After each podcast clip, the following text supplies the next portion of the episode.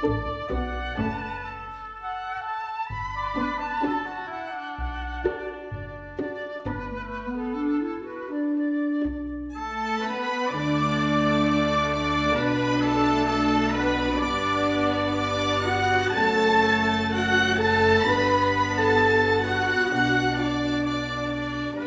afternoon, everyone. Welcome to Deep in History. This is uh, Marcus Grodi, joined with Monsignor Jeffrey Steenson as we walk slowly through our wonderful book from Irenaeus Against Heresies. I do hope those of you that have been following along uh, are enjoying this. Uh, we'd love to hear more from you. Uh, we're getting close to the end, aren't we, Monsignor? We're moving right along now. Yeah.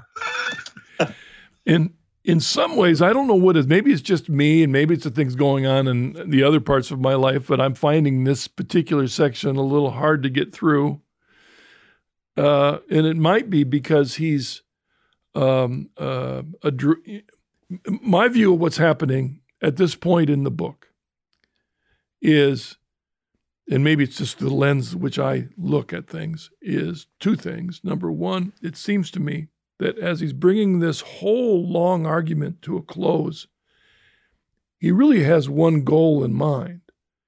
He's not out to be- belittle or to anger or to um, embarrass or and whatever the Gnostics. He wants to convert them to the faith. That's his goal. And he's speaking to them in their categories to bring them home. Well, and he's addressing some of their, you know, their their pet beliefs that are um, absolute impediments to their salvation. Uh, today, for instance, it's all about the.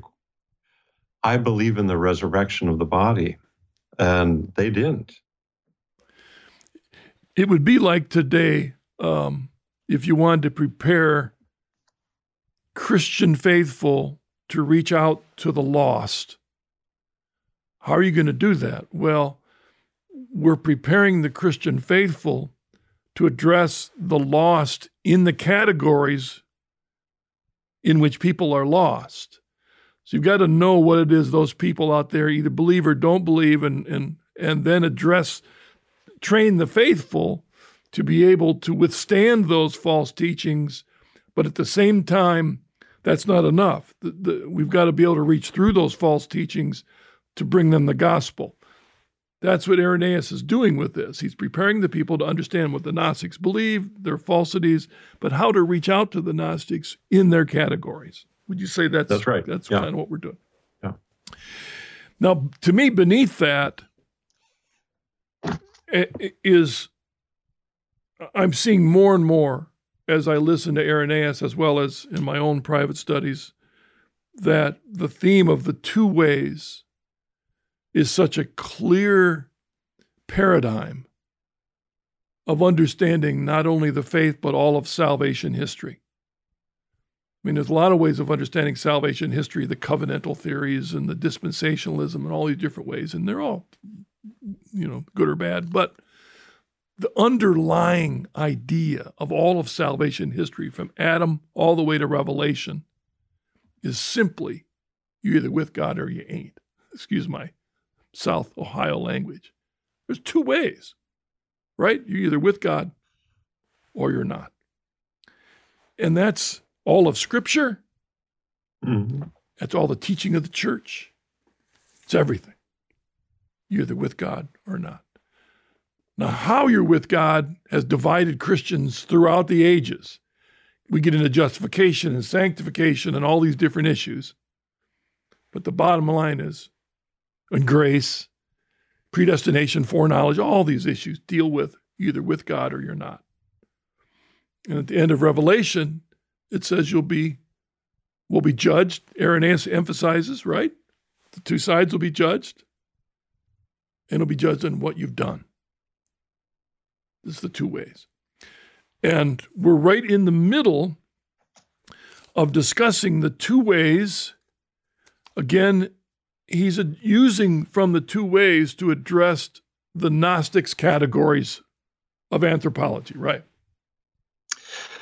On the, you know, the two ways, I, I was thinking of how when we go back a little bit earlier in the Didache and some of the early writings, that that's really emphasized. And it seems like that was the um, the homiletical style of the apostles when they went out and preached the gospel. They must have taught their successors. This is how you preach. Keep it simple, keep it direct, and focused on the choice that's before each person. I'm kind of the impression that what developed over the centuries in the church has sometimes been a downplaying of the two ways, a, a, a muddling up the issues. That's fair enough. I agree. Yeah. You know, and, you know, in the Old Testament, the most common complaint by the prophets, and it's in David and it's Solomon, was God saying, I don't want your sacrifices, I want your heart. And I think what he was getting was criticizing is that people were thinking that by the doing of this sacrificial act, that's all that's necessary. And I've accomplished through the doing of this sacrificial act what is necessary to fulfill the two ways. And God's saying, no.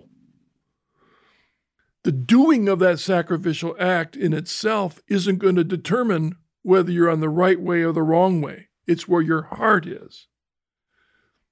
And and on the other side of that question is um, the the attitude that we find, especially today. It, it all depends. Yeah. And you know uh, that's just a way of yeah. putting aside or pushing down the road the essential decision that a person has to make. Well, I've not read the book, but there was some book about 50 or so shades of gray. I've not read the book. I don't know my, excuse me, audience. I don't really know. I've heard about it. But my point is, that's a way of getting away from there's a black and a white here. Excuse me. Yeah. There's a black and a white here. You're either with God or you're not. And Irenaeus is very clear on that. Very clear on it's a black and a white. And right. when when we reach the end of our lives, there's a black and a white. And uh, a wonderful book by uh, by Father Thomas Dubay, God bless his soul, a book called Authenticity. He's got a chapter in there on the two ways, and he lists all the different descriptions of the two ways throughout Scripture, all the dichotomies going all the way down. And so when we often think of the two ways in Scripture, we might think of Psalm 1 I'm telling you, every single psalm deals with the two ways mm. the wicked, the righteous, the rich, the poor. I mean, it's just, there's two ways. Rich and poor, in other words, what's your God? Is it wealth? It's black and white, folks. Very clear. And we, we react to that. And so we that's why we want gray areas. Well, some people can't help this or the situation. We, it's they're black and whites because it's what's going on in here, what's going on in your heart.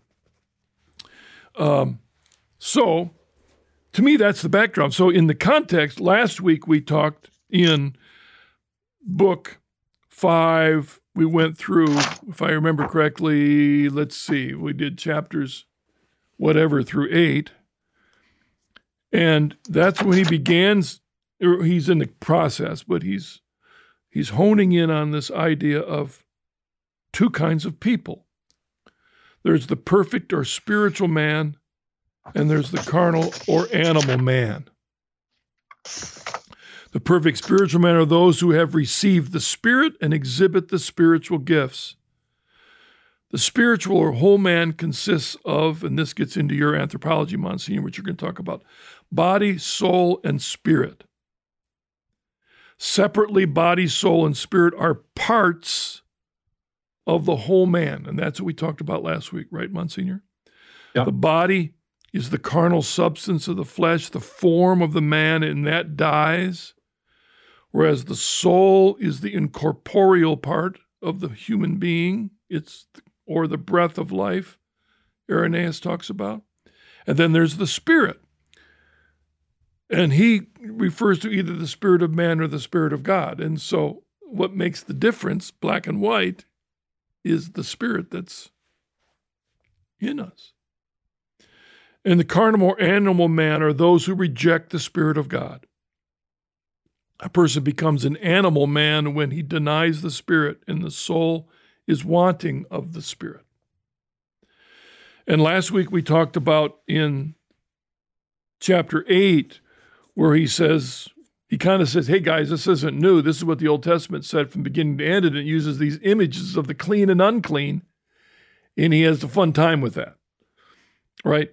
Because oh yeah, we had we had a good time with that too. Yeah, you know the double hoof and the chewed yeah. cud. The clean have the double hoof and clean cud. Excuse me, have the double hoof and chew the cud, and the unclean are a combination thereof that don't have the above. So in other words, the clean or the faithful are those that both have the double hoof and the chewed cud. Well, what's he talking about? Irenaeus says, well, the double hoof is faith in the Father and the Son, the stability of faith, Father and Son. John, uh, John talks about you can't have one without the other, right? You can't have the Father without the Son. You can't have the Son without the Father. So there's that's where Irenaeus is getting that. Makes you wonder. He got that from Polycarp. We got it from John. and then the chewed cud is those that that muse on the word, Lectio Divina, who study the word, dig themselves into the word. Okay. So the faithful have both hands. And he said that the unclean consists of three different groups. You can, those that have neither faith in the Father and the Son and don't muse on the word, he called the heathen. They're a part of the unclean. Those that don't have faith in the Father and the Son, but do read the scriptures, were the Jews. And those that have faith in the Father and the Son, but don't really listen to Scripture, he says, are the heretics. And he put those all in the unclean. And Monsignor, I would say that this is during the time of the development in the church when the idea of the necessity of being a part of the church is starting to develop. W- wouldn't you agree? I mean, that's kind of what he just said here. Well, of course, yeah, and and remember those Gnostics; they want to start their own congregations. Right. Right. Right. Right. So why does he say you've got to come home to the church? Because that's the only place you're going to get the fullness of the apostolic deposit of faith. Apart from the church, you're going to get all these. That's diff- right. Different yeah. ideas. So you need to be a part of the church. So he has this wonderful summary paragraph that I thought I'd be, this is from last week, but I thought it would be a good way to introduce us this week into our study and I think it's on page 466, in which he says, Justly, therefore, to all such who through their unbelief and luxury fail to attain the Spirit of God, and by diverse marks which the ba- which they bear, cast out the word which giveth them life, and walk irrationally in their own lusts. The apostle first have given the name of carnal and animal, while the prophets have termed them beasts of burden and wild beasts. Customer gone. Oh, my, my, no, I, I misprinted here. I hate spell, spell check. You know, I typed I this in and it, yeah. it, put a bunch of stuff there because it yeah. didn't it didn't know what I was saying. It's my fault. I'm not blaming the computer. But that paragraph uh, kind of sums up this idea of the two different people. And again, Irenaeus is talking about those Gnostics. I'm hearing Irenaeus talking about us. We got to bring this two, oh, yeah. two years, thousand years later and ask, what's he saying about us today in the context of our crazy world that we're living in? Oh, I think great point you make. And just uh, everybody should always keep in mind when we come across these older words, um, carnal and animal, these are technical words. Hmm. They refer to two different parts of the human person the flesh and the soul. So I, I mean, I think that's that's a critical point to make sense of what all these these um, chapters are talking about here. So we're we're assuming that behind Irenaeus's intellect is some influence by the Greek philosophies of the time. Oh, sure. Yeah, I think so. Yeah. I, I think so. He, but as you've said too, you pointed out uh, last week, um, he's not totally consistent in how he uses this language. Right. Um, so it's not. I mean, we're not. We don't really have what um, later will later will come up with a tripartite view of a human person: body, Yep. soul, and spirit. Um, I the more I read this, the more I spirit is something that is proper to um, to God, and the, our spirit spirit is in us because of the action of the Word and the Holy Spirit.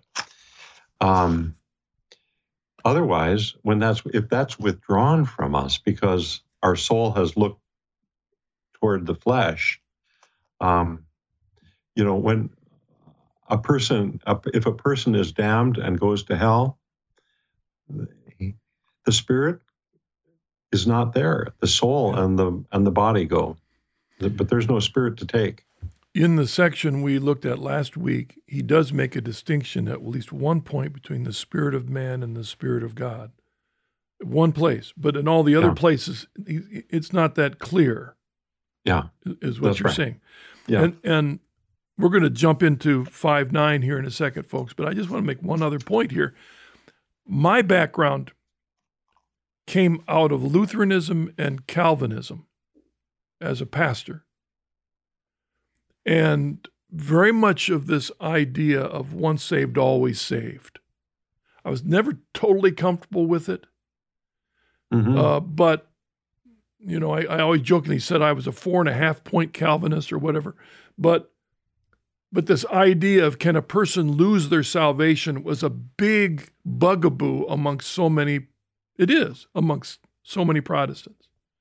And there's a huge camp that says once you accepted Jesus way back when you went to your Bible camp at Lake Geneva or wherever, and you accepted Jesus when you were five years old, you're saved no matter what you do. Luther said he could commit adultery 10,000 times a day and not lose his salvation. Now, whether he really said that or not, or, or whether he could even, but whatever. Uh, but the point was the idea was that our, we're so depraved and lost that our salvation is such a gift of grace that we had nothing to do whatsoever to bring it about. There's also nothing so ever we can do to lose it because it's so totally God. And the reason you're caught up in this, it, it's the it's to me the danger of the philosophy of the either or, either the sovereignty of God or the freedom of man's will, and so you're stuck in this in this conundrum. And so the, the, the, you don't want to take away from God's sovereignty. So the pendulum always swings in that direction, which led to a once saved, always saved philosophy. But when you read scripture, excuse me, and when you read Irenaeus, clearly you can Mhm. fall away. You can lose it all. And it has to do with, and you're going to talk about this later, which direction your soul is leaning.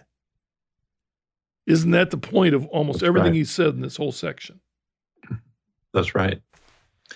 That's right. And, you know, St. Augustine would talk about how um, we were predestined for salvation and all that. But the, the point I think he would want to make too is yeah, God has, in God's foreknowledge, he sees everything, but we don't. Yeah. We don't know that.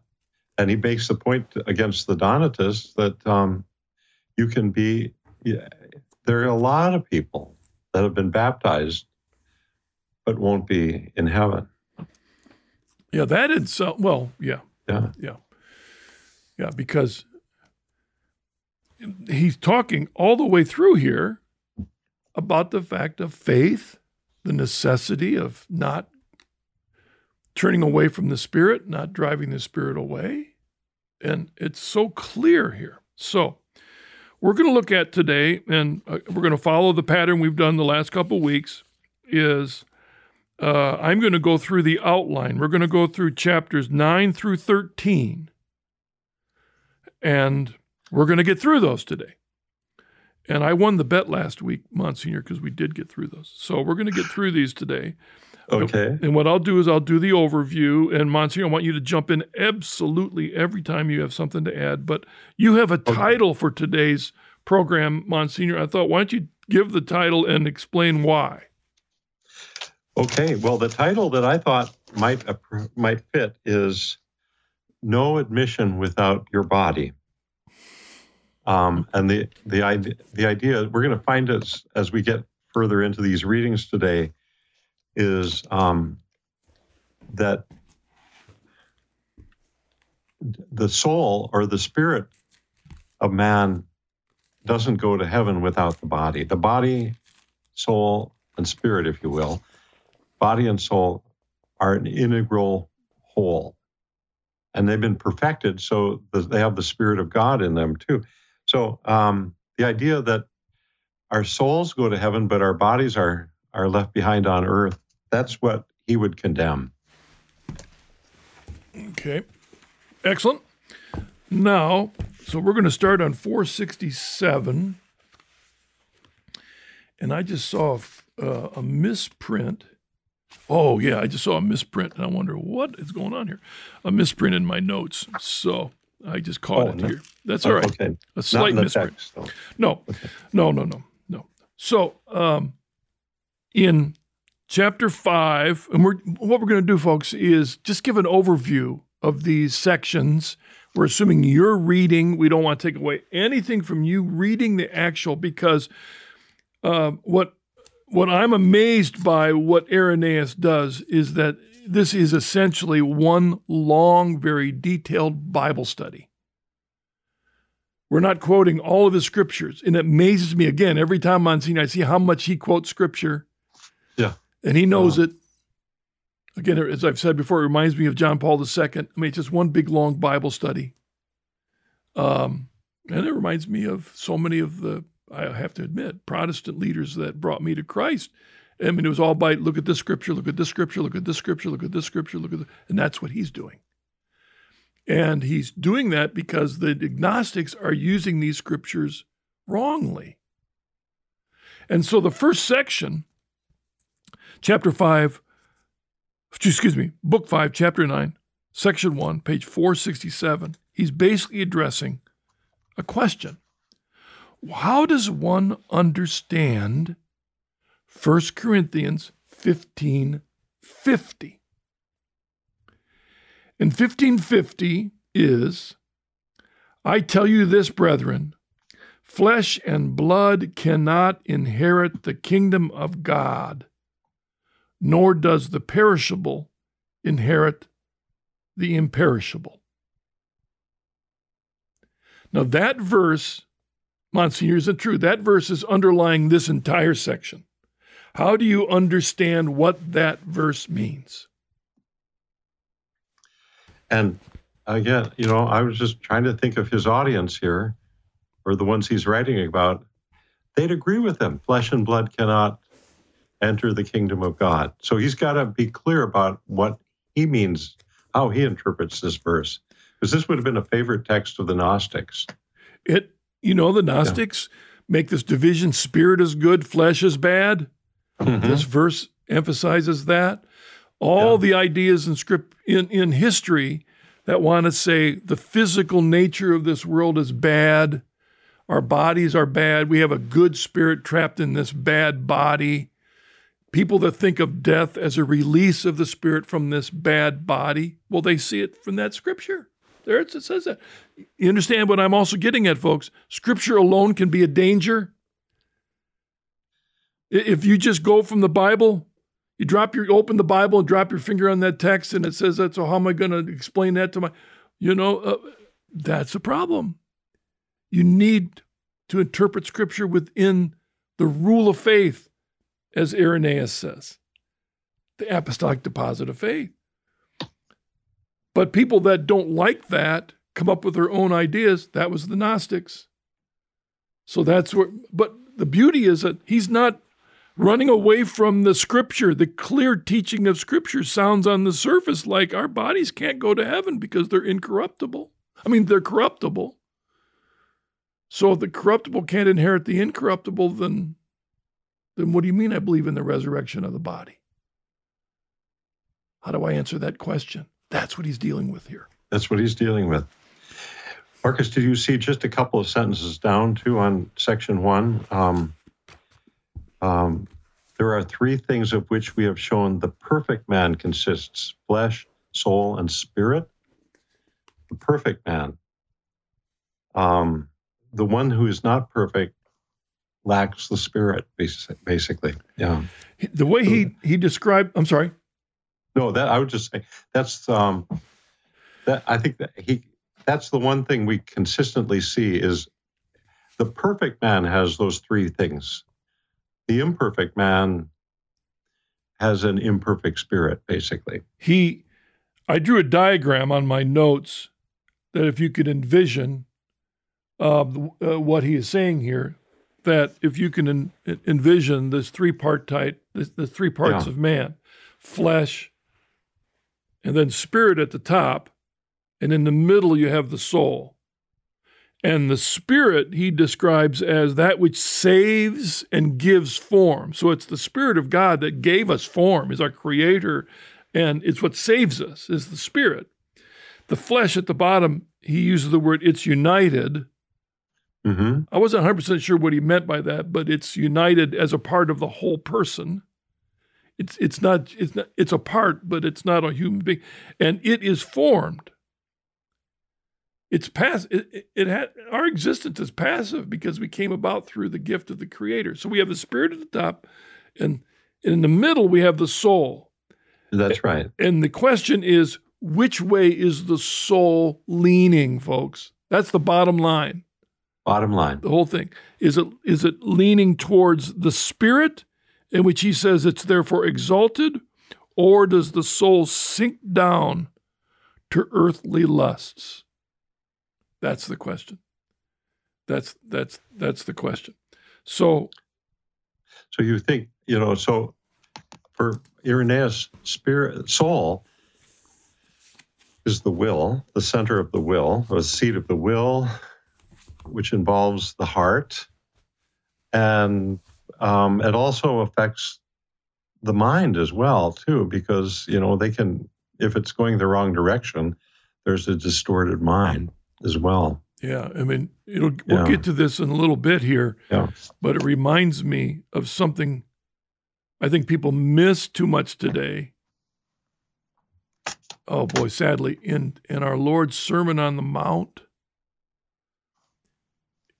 uh, four or five times he says, "You've heard it said, but I say to you." You've heard it said, but I say to you. And in every case, nearly the distinction he makes is that it isn't merely the act, but it's what's going on in here and in your mind. What are you thinking? What are you lusting? What are you what is it that's driving behind the actual act? So that's what you're talking about, the will, the heart, the mind our Lord in the Sermon on the Mount is saying that's where we are saved or condemned. It's in here. That's a good point. Yeah. It's in here. It's really in here, which is the behind the act of itself. So in 4 9, excuse me, 5 9 section, or yeah, section 2 on 467, um, those who fear God, believe in the advent of his Son, and by faith settle in their hearts the Spirit of God, such are called men and pure and spiritual and live unto God because they have the Spirit of the Father, which purifies mankind and raises him to the life of God. There's kind of a summary of what he's saying. The spiritual man. It involves fear of God, belief, faith, the Spirit, it changes us. And he talks about it, the power of the Spirit must master the weakness of the flesh.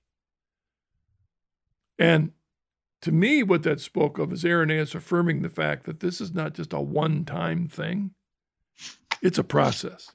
Mm-hmm. It's a conversion process that takes all the rest of our life, a constant vigilance by grace. If we don't mention grace enough here, we got to be careful, Monsignor, that we don't sound too Pelagian here. This is all by grace, us responding to grace. But it's but God is as Irenaeus said a number of chapters earlier, it's it's our freedom to act. God never makes anybody follow him. He gives us grace, but we we are free to respond. In um, and Monsignor, you, you, you pause me whenever you want to. Well, I just you know um, on top of page four sixty eight too. I thought I underlined the very top sentence there about the the martyrs as witnesses here. Okay. Um, to how this all works, you know that um, they they have they have looked to the Spirit, um, and the Spirit has led in their witness. You know, we it's another topic, but it it really does amaze me. Here we are, two thousand years later. We live in a century. I think they say there was more martyrs in the 20th century than all the all the years before combined. But still, we we Christians don't don't view the fact that martyrdom was more the normal expectation of a Christian who lived out his faith as it was in the early church. If, if you truly lived out the faith that Christ gives us, simplicity, detachment, all these things, and you and and you don't ever back down from proclaiming Jesus as Lord, expect martyrdom. That was the norm. He was, and as he wrote this, I mean, in in just a few years, he had he had been away in Rome when much of the leadership of the Church of Lyon was martyred in a local persecution. So, I mean, it must have been an incredibly, lib, you know, immediate sense that he had here of this. He's martyred, isn't he? Th- that's a tradition. We there's not um, clear evidence about it, but it is he is included in the in the martyrology. Yes. Yeah, it's just it's what yeah. it's, it's what's understood. It's the norm. Paul mm-hmm. expected that. That was the norm. After Constantine, it became less and less the norm, and less and less the expectation, and more and more something. Oh, it just happened way back then. Um, anyway, so. Well, you know what? I just anticipating where we're going to come a little bit Please. later too. That last uh, sentence in uh, in in section two. Um, out of the two is made up the living man, living by his participation of the spirit, and a man by the substance of his flesh. Um, another example of how the soul is is critical here. Yeah. When we get to that question about community. Um, yeah. Oh, yes. We're there now. Yeah, in in section yeah. three, chapter two, on page four sixty eight. Um, that whole big section. There's a lot of great stuff in there, but basically, the flesh and the earthly form without the spirit is dead, cannot be saved. Mm-hmm.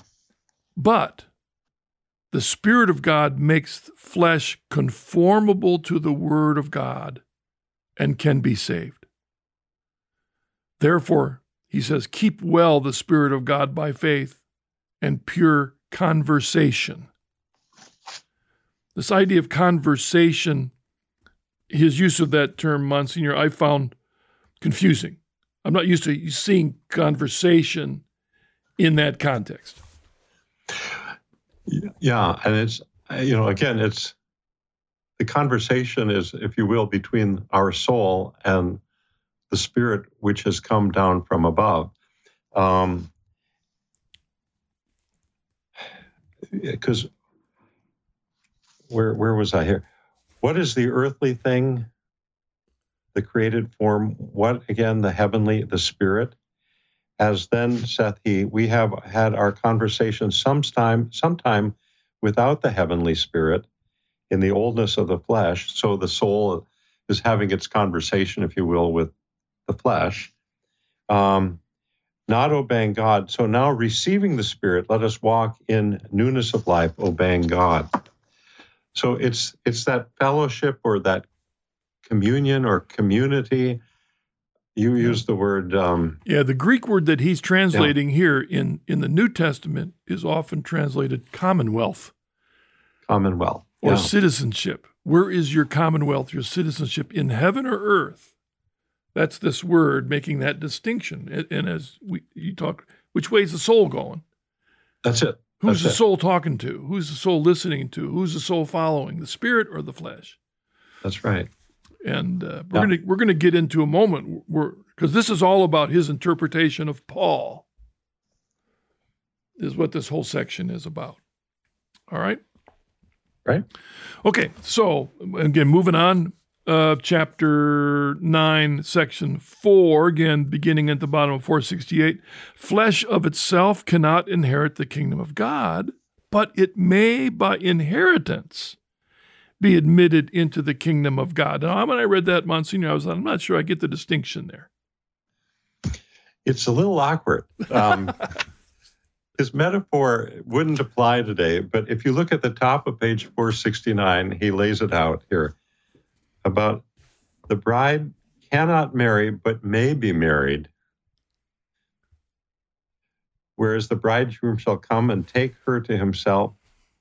Um, so he's using um, what we, we would consider a, an archaic family model where, where the wife doesn't have any inherent rights. Her rights are, are by virtue of the fact that her husband has chose her for himself. And he uses that metaphor, if you will, um, to make the point here about the flesh. I, I, actually can think of a way in which how this kind of applies today is that if a husband and a wife, I may get this wrong, folks, so you tax people out there don't, you know, give me a break here. But uh, uh, if a husband works, pays Social Security, and then gets Social Security, but the wife's a homemaker. She doesn't get Social Security, but she gets it through her husband. Yeah. She can't receive Social Security except through her husband because he paid for it. You, you know, there's a little a little comparison for today. Yeah, no, that's right. That's a good way. That kind of modernizes the the metaphor a little bit more. Yeah. Um, but I guess his point is simply that um, the the body is not going anywhere unless the soul has been taken into the spirit, and then the body gets to come along because it's all one a part of an in, intrinsic whole. Yeah, and if you hear to me, Irenaeus yelling this to the Gnostics, he's affirming with them, yeah, the body's not going anywhere but excuse me, guys, if you're you, you, need the Spirit of God. You, that's right. He, we have to we have to live by the Spirit in order to inherit life. Yeah, a summary that, of that, that section is he says the reason Christ died is that the testament of the gospel might be open and read to the whole world so that one, his servants might be set free, and two, he might constitute them heirs of the kingdom of God. Therefore, don't lose the spirit and life, and therefore you need participation in the spirit. I mean, there's his evangelistic call. Yeah. Is, is what he's making there. I love that idea is that the testament of God might be opened and read to the whole world. I I thought I had a note here, Marcus, um, that I thought I'd throw out at this point too Please. to help just help illustrate a little bit more how the body, soul, and spirit work for these theologians in this early period, because uh, about 25 years later, Tertullian comes along. He's writing about the soul, and uh, Tertullian got involved with a charismatic group and he left the Catholic Church, the Montanists. Yeah. And in that, in his work there, he writes very rudely about the Catholic Church. Um, and he uses the language of these different parts of the human person. So his church is a spiritual church because um, the thing that animates the Montanists is, is he argues, the Holy Spirit. The Catholic Church, on the other hand, because it's so institutional and secular, if you will, he calls that the psychic church or the animal church because it's it's um, it's not operating at the highest level. It's operating at that middle level of the soul, you know. Um, and when I was trying to teach this sometimes to people, I would always cite um, there's a, scene early on in Adam Sandler's The Water Boy. Oh. He's in class, he's in science class, and he has to be taught about the medulla oblongata. and that I always thought that's Tertullian, basically. Tertullian says um, that um, that the Catholic Church was is working at at this very lower level of what a human person is, an animal or psychic, suke level. You know. You know uh, that that isn't that far from some of the not all the charismatic teaching that came out in the 60s and 70s and 80s in both the Protestant and the Catholic world was bad. A lot of it was a, a true renewal in, of the Spirit. But there was some bad teaching in that was almost just like what you're talking about, is that, you know, the, that the church is missing out on the fullness of the gospel because it doesn't, it isn't expressing the charismatic gifts um, or the group of people that say, unless you speak in tongues, you can't be saved. You see, well, that's the same heresy coming out of the third century with Tertullian and the Montanists. Yeah. Uh, some of us have, have bear scars from our encounters with, with yeah. the charismatic movement. You know, I, I can remember somebody once telling me, if you could only speak in tongues, then we could love you more. Yeah. yeah. I, I pastored a church that I was trying to heal because it had been divided over two different charismatic groups. One saying, unless you speak in tongues, you can't be saved. And the other group saying that everybody has a spiritual gift, they're just different, which is more in line with what the church yeah, teaches, yeah. you know. So, but yeah. trying to argue them, you know, and, um, and then after a while, feeling like I've convinced the one group of the necessity of recognizing the reality of spiritual gifts and why God's given us gifts so that we might be servants and be, you know, for the good of the church. And they would say, oh, I agree. I agree. Then as they're leaving the room, say, but but if you really opened up to the Spirit, you'd speak in tongues. I mean, it's like, oh, yeah, you know, one after another. Well, that's kind of what the Montanists are about. You know, of course, the other problem in those days, if I remember right, is that is the church made up of only the pure or does it have people on the journey? That's right. And that's been a problem plaguing the church all the way through. Jansenism was caught up in that. I mean, all the way through to this day. Who makes up the church? Well, in my mind, what's not so important is the church as to the two ways.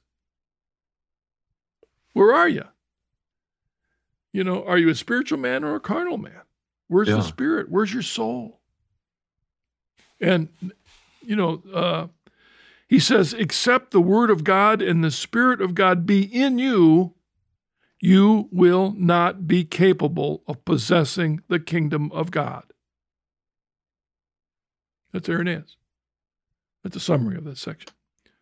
He's very black and white about it chapter 10, section 1 on page 469.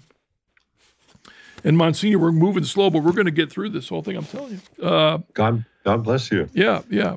He says basically, therefore, do not reject the. Now, he uses the imagery of engrafting now. This whole section is about that whole uh, botany idea of grafting. So mm-hmm. you graft a watermelon onto an apple tree. I don't think you can do that. Excuse me. I should use a better example. But okay, when you graft it on, are you the idea is are you going to retain what you were or are you going to become what you were grafted onto? That's the imagery. And so if by faith you receive the Spirit of God and you've gone towards the better, in other words, you, you've grown towards what you were grafted onto, and you put forth fruitful buds of that which you were grafted onto, then you will be spiritual.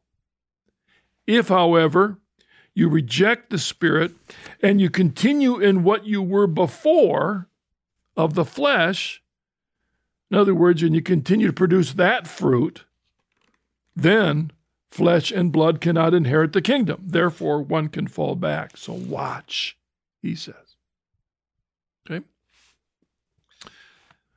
He, he's so good here with this metaphor of the of the vine. it just almost makes you want to just go and have a little glass of wine in Lyon yeah. today. But yeah, but he really knew his he knew his horticulture, didn't he? He did because I remember earlier on he talks about how the vine, um, uh, you know, a branch.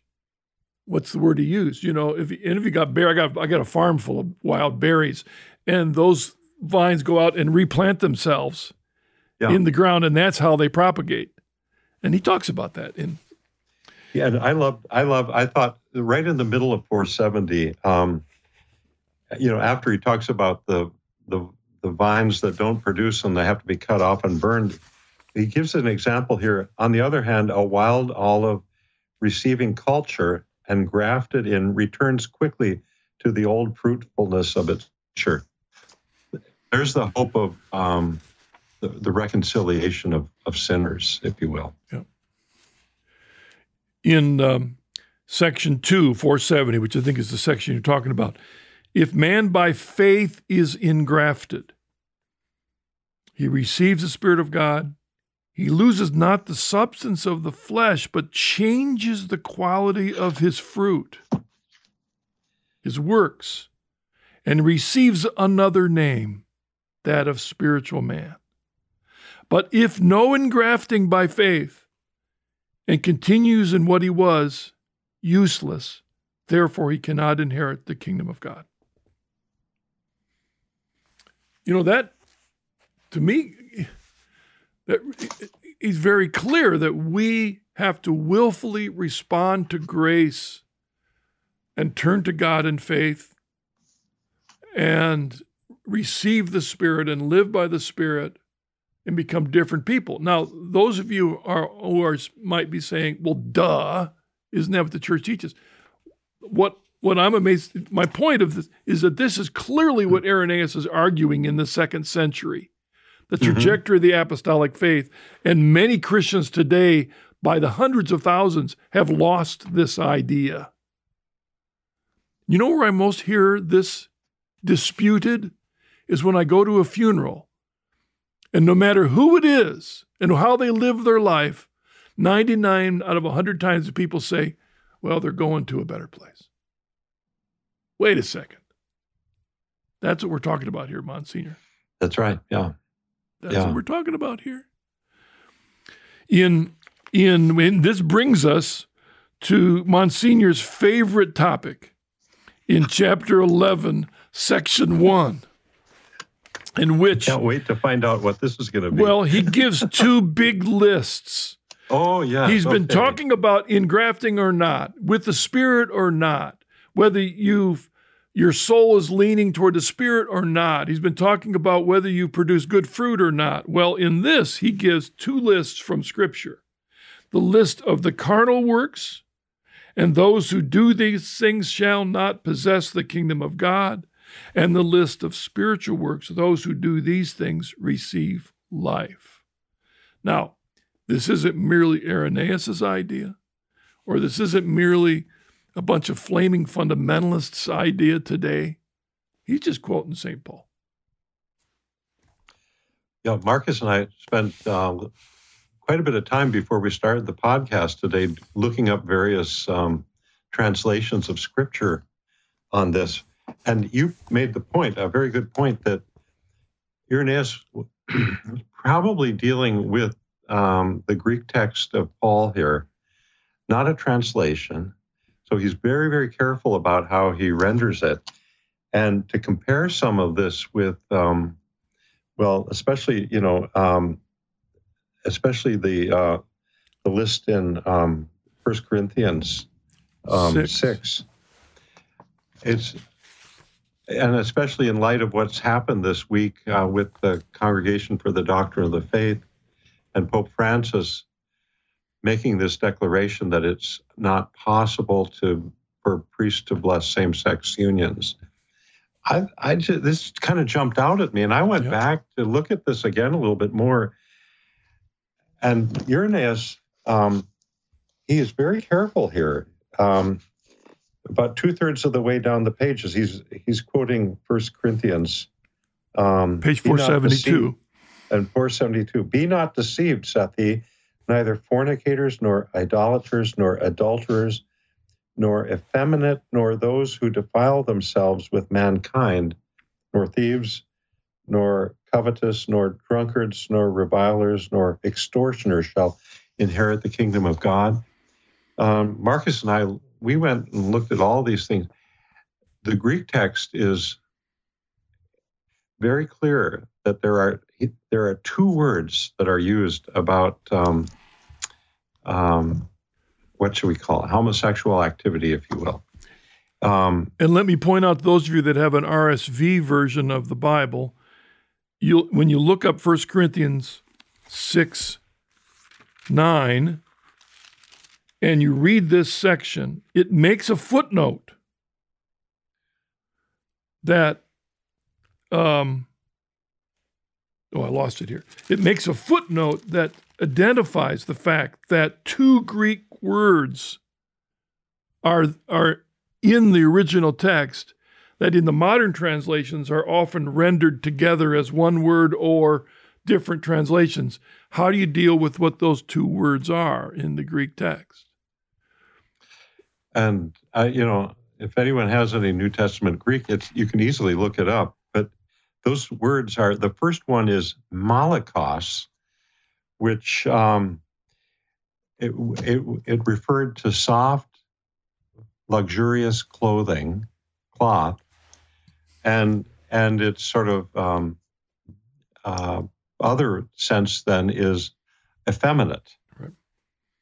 Which And, is uh, how let me go. We stop with that one. Yeah. Which is how the King James, how the Douay-Rheims. So in other words, the first Protestant English Bible, if you will, the first Catholic English Bible, which came from the Latin. Both of them translated as effeminate. And then if you look at the the Ronald Knox version and the, or a Protestant New American Standard Bible or the NIV, or you look at the, you you know, they translate it as effeminate. Okay.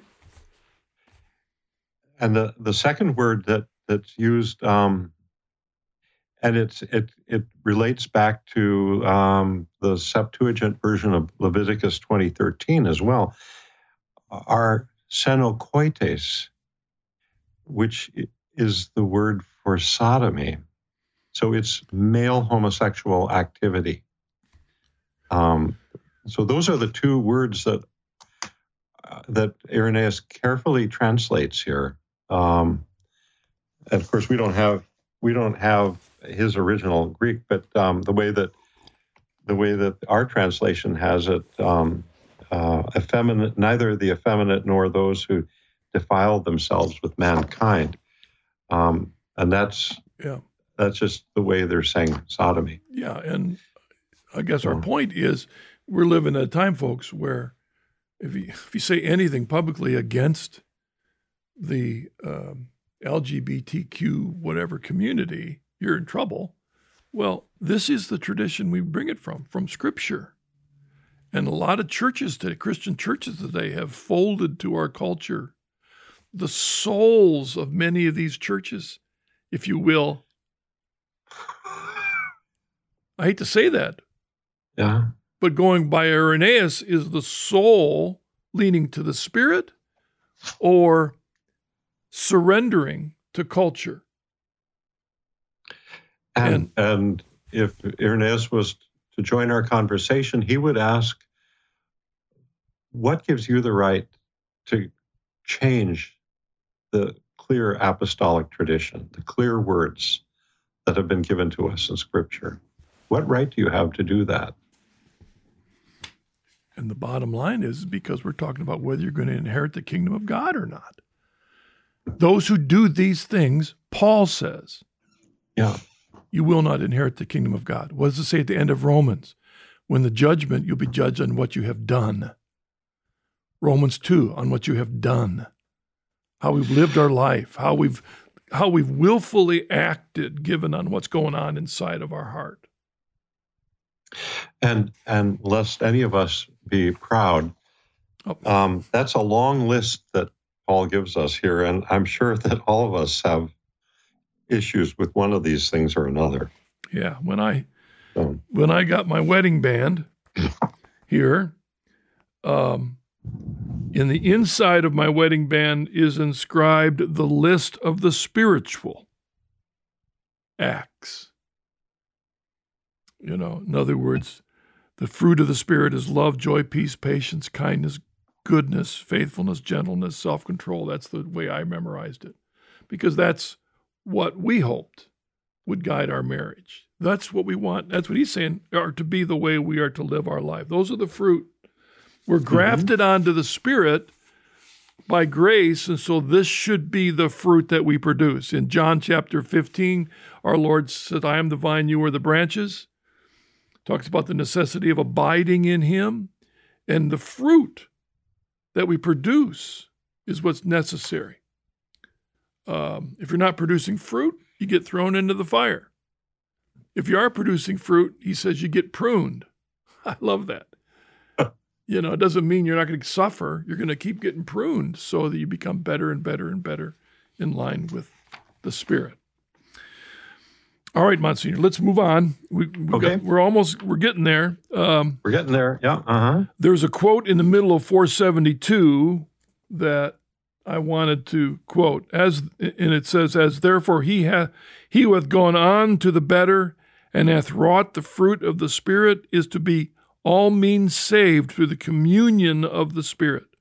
So also he who shall have remained in the aforesaid works of the flesh, being truly esteemed carnal, because he receiveth not the Spirit of God, shall not be able to possess the kingdom of heaven. That's a clear summary of the whole section. Irenaeus yeah. is he's screaming it at his Gnostics. Folk, Okay, if we go to uh, section two on 473. When we did works of the flesh, we bore an image of him who is of the clay. When we were washed, believing in the name of the Lord, receiving the Spirit, we bear the image of the heavenly. We are washed from our old citizenship. And though he doesn't mention the word Monsignor, I'm assuming there's some allusion here to baptism. I think so. I agree with you. I, that's how I read it as well, too. Because the idea of being washed yeah. or illuminated were some of the words that were used in the early church to.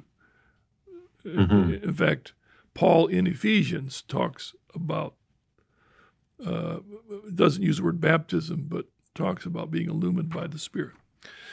In I'm sorry. You know, and before we leave um, section two, too, I at the very end of that section, we were washed not from the substance of our body, nor from the image of the first mold, but from our old conversation and vanity.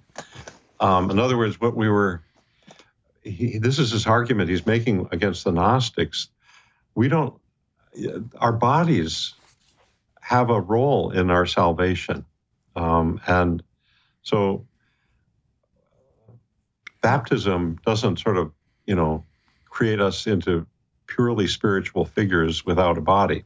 I, I just thought it was good to bring that out here again, too. Um, we're washed not from our essential humanity, but from um, the bad works that we've allowed to happen in our lives. Now, I don't know that I want to open a can of worms here, Monsignor. Okay. But what I also hear behind here is that we have not yet gotten to the Augustinian idea of original sin. Yes, I agree with you, Marcus. So the idea is not the baptism is washing away sins that we didn't commit but inherited from Adam. That he's talking about being washed of that which we have committed, which means he's primarily at this time in the church is focusing on adult baptisms of men That's and women right, yeah. who have, by faith, all the stuff happens to them they've been drawn, they've been all this this movement of the soul towards God, and in the midst of that, their faith, they are washed by being baptized, and then new they're new creations. The old is gone. That which they have done is gone, and now they start over again. The old is gone, the new has come. That's right. Right, right. So we're we're in an early development of, of the teaching of the church here, folks. Um, and uh, in chapter 12, section 1, 473, I don't think we got there. Faith is susceptible to both corruption. No, excuse me, excuse me. Flesh is susceptible to both corruption and incorruption, death and life. That's kind of a summary as a result of all he said. Because of what the Spirit can do, therefore, our flesh is susceptible to both corruption and incorruption, death and life. That's a summary of that. If we move on to section 2, 474, a summary of that is he makes a distinction between the breath of life and the quickening of the spirit. And earlier on, a couple chapters ago, he said that the soul is the breath of life. So it seems to me, Monsignor, he's making the distinction here between the soul and the spirit. Yes. And the soul Yes, is yes, the uh-huh. natural man, and it's for a time, but the spirit produces the spiritual man, and this is for eternity. Mhm. I agree with that. Okay. Yeah. And therefore, he says that man was first formed, then, second, he was given a soul, and then, third, he received the communion of the Spirit. That is the. And, and you know what's important about this? I just recently got an email from somebody who was having a hard time in his accepting the Catholic faith because he says the Catholic Church has accepted evolution. So how can I accept the Catholic Church if it's accepted evolution?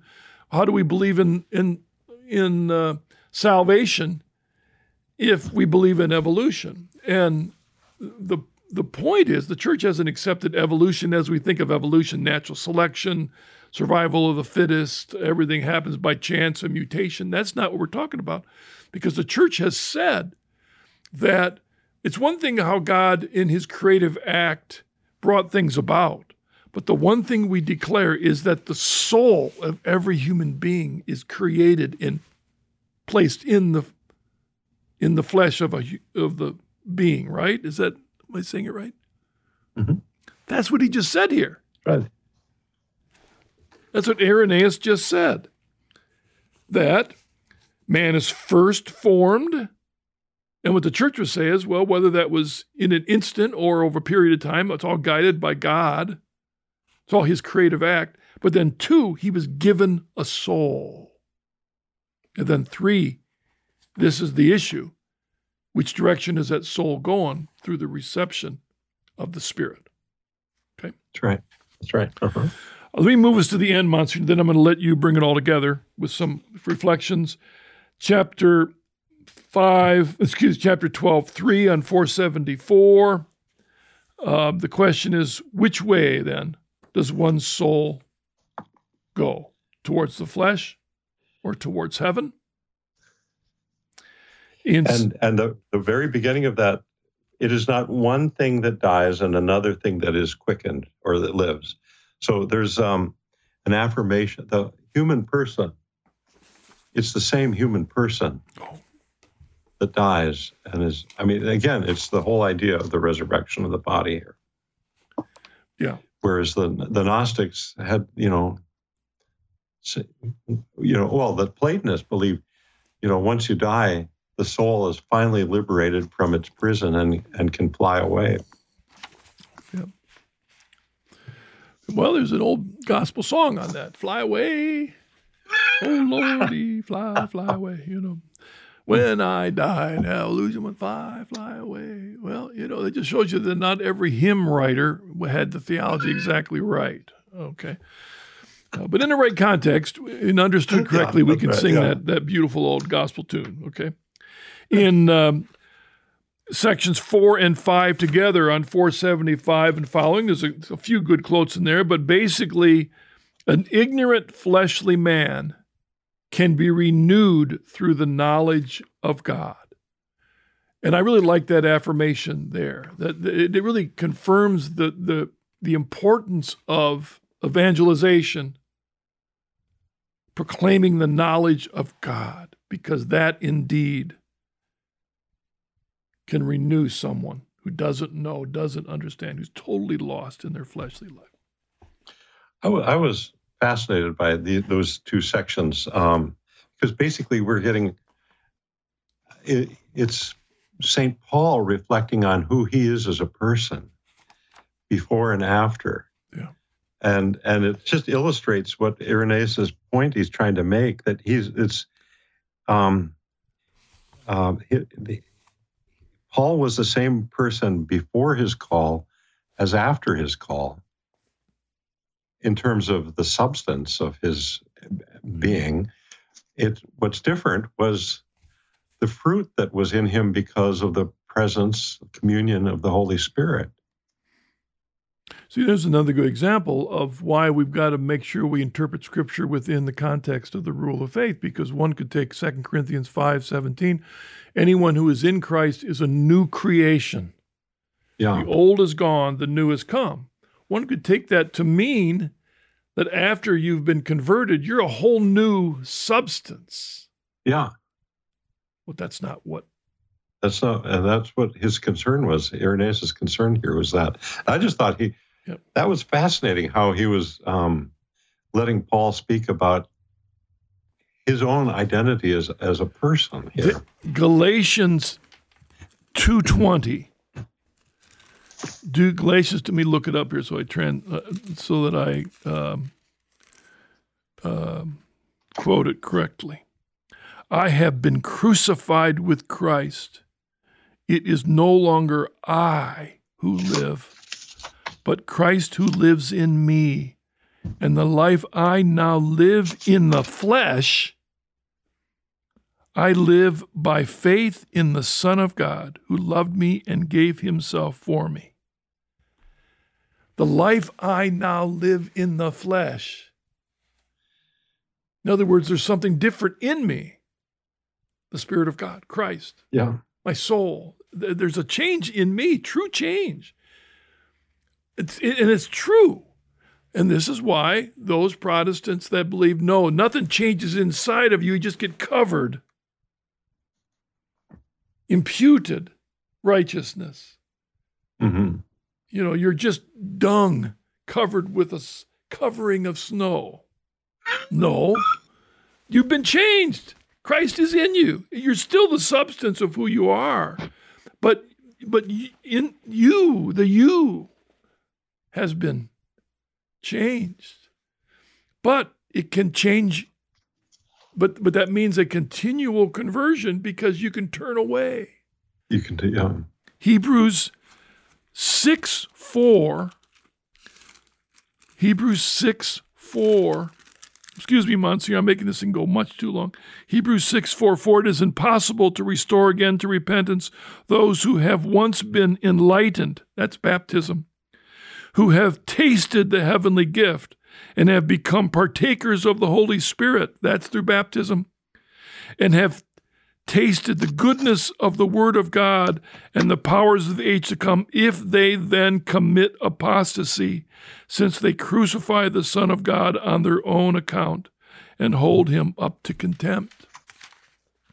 Once you've been baptized, receive the Spirit, you've tasted it, you can still turn away. And if you do, he says it's impossible. I always interpret that to be a pastoral thing because it yeah. is almost 99% impossible from a pastoral perspective to bring somebody back once they've tasted it and they reject it because the devil's but nothing's impossible with God. And so that's why you keep telling the truth because an ignorant man who's caught in the flesh can come back. Can come back. Can come back. You know, to me, folks, Irenaeus, as long as you follow him, it explains the difficult parts of Scripture. All right, we got to push on here, monster, because I want to bring it hand it over to you completely. Um, if we go to two two sections left, chapter 12, verse 6 on 477, The Creator, the Word of God, restores His creatures in part and in whole. And there's a quote there that I wanted to do, I think.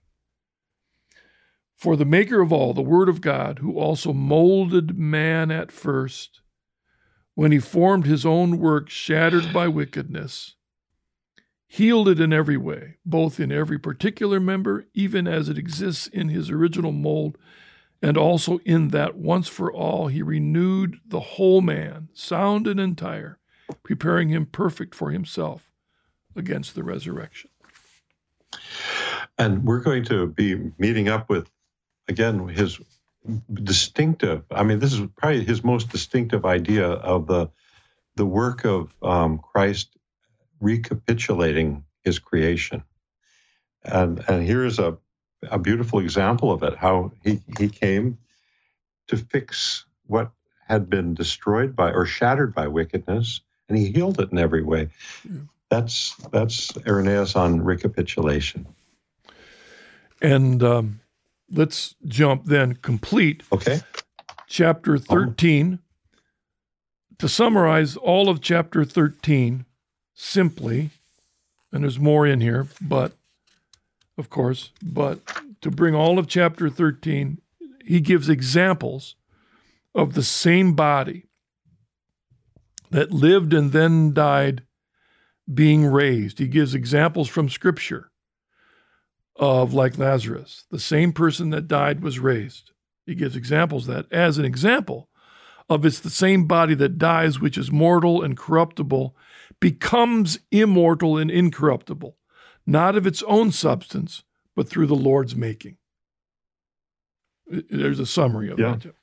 Uh, you, that's a great summary. Um, and he, you know, he especially is focusing in on the text of St. Paul on this um, as well. And, you know, and, you know, the key is that we believe in the resurrection of the body. Um, these Gnostics don't, and that's his burden here. And Marcus, you know, I'm, uh, do you want to say anything more about this? I'll i think I'm fine. Why don't you thought. go ahead and finish with your? Yeah, one very short thought, really, because um, we've gone a ways today. But I finished. I finished chapter thirteen, and I began to think about some of the pastoral issues that um, one, you know, we encounter from time to time in the modern world that r- remind me of Gnostics. Um, the Catholic Church is very clear um, on how important it is that we um, give the body of a deceased person a proper and honorable burial.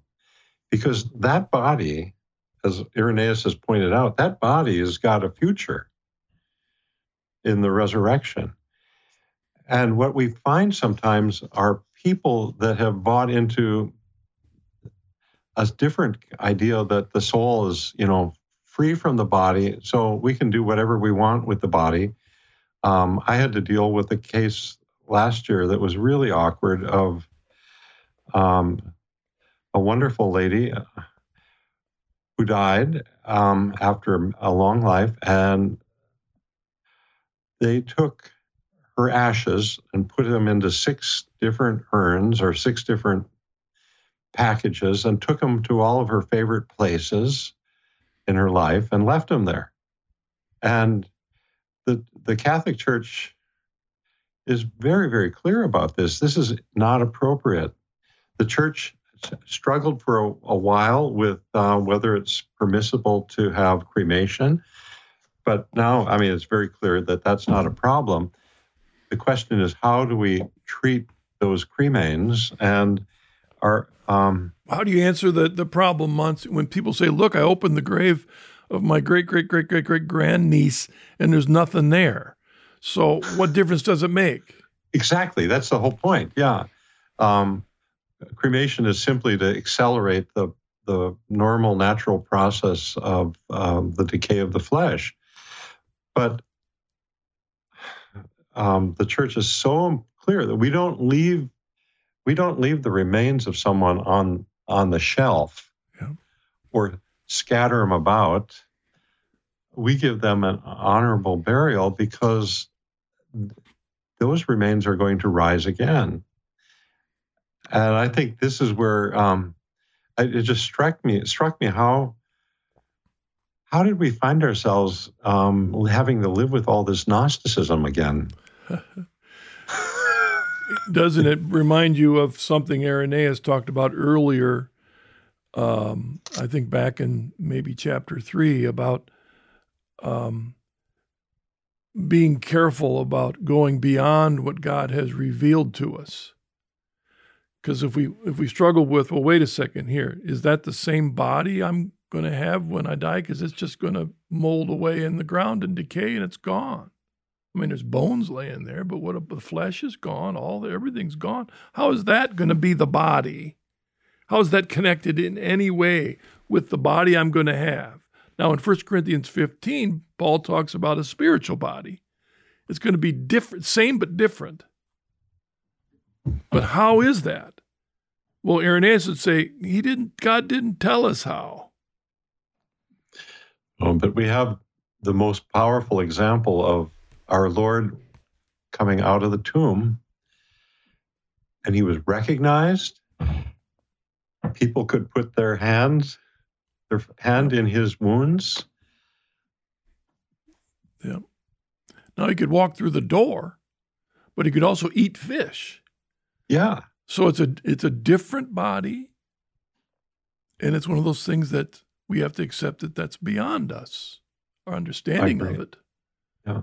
And when people get caught up in needing to know is when they get in trouble. And Irenaeus says, no, we, we don't need to know. It's called trusting that there's both ends and mm-hmm. mysteries.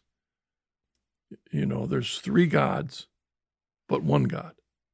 How's that? Well, it's true. It's called the Trinity. How is it that Jesus is completely divine and completely human? I don't know, but it's true. We accept the reality of that. When we get caught up in the both, the either ors, like the sovereignty of God and the freedom of the will, how does that fit? It's a mystery. It's a both and. It's true. Okay. How does that look like little wafers of wheat? And it certainly tastes like wine. But how is that the body and blood of Christ? It's a mystery. We've, we've, we've come up with a philosophical explanation called transubstantiation, but even that doesn't describe how or what. It's just a way of us. So, in, in the same way with our bodies, uh, that body is as much a part of a person as that soul that has resurrected. And that's the heart of St. Irenaeus' argument in this section. All right. All right, thank you, Monsignor. Do you want to you want to give them a heads up on what we're getting into in section fourteen? Um, Marcus, I confess that I haven't thought about it very carefully. Oh, I thought uh, I thought you had. That's the reason why I oh. I, I, I am going to have to do some work this week. So. Okay, okay. Well, yeah. so we're going to jump into fourteen. Monsignor, would you close us today? I will. And um, and for anyone who wants to know exactly the day that we've done this podcast, it's on the feast of another great church father, Cyril of Jerusalem. And I thought, yep. I'll pray this prayer from um, the divine office, which actually can fit Irenaeus perfectly. So, Father, through Cyril of Jerusalem, you led your church to a deeper understanding of the mysteries of salvation. Let his prayers help us to know your Son better and to have eternal life in all its fullness. We ask this through our Lord Jesus Christ, your Son who lives and reigns with you and the Holy Spirit, God, forever and ever. Amen. Amen. All right. Thank you, Monsignor, for joining me today and in this. And all of you, thank you for joining us on this episode of Deep in History. We look forward to joining you again next week. God bless. God bless.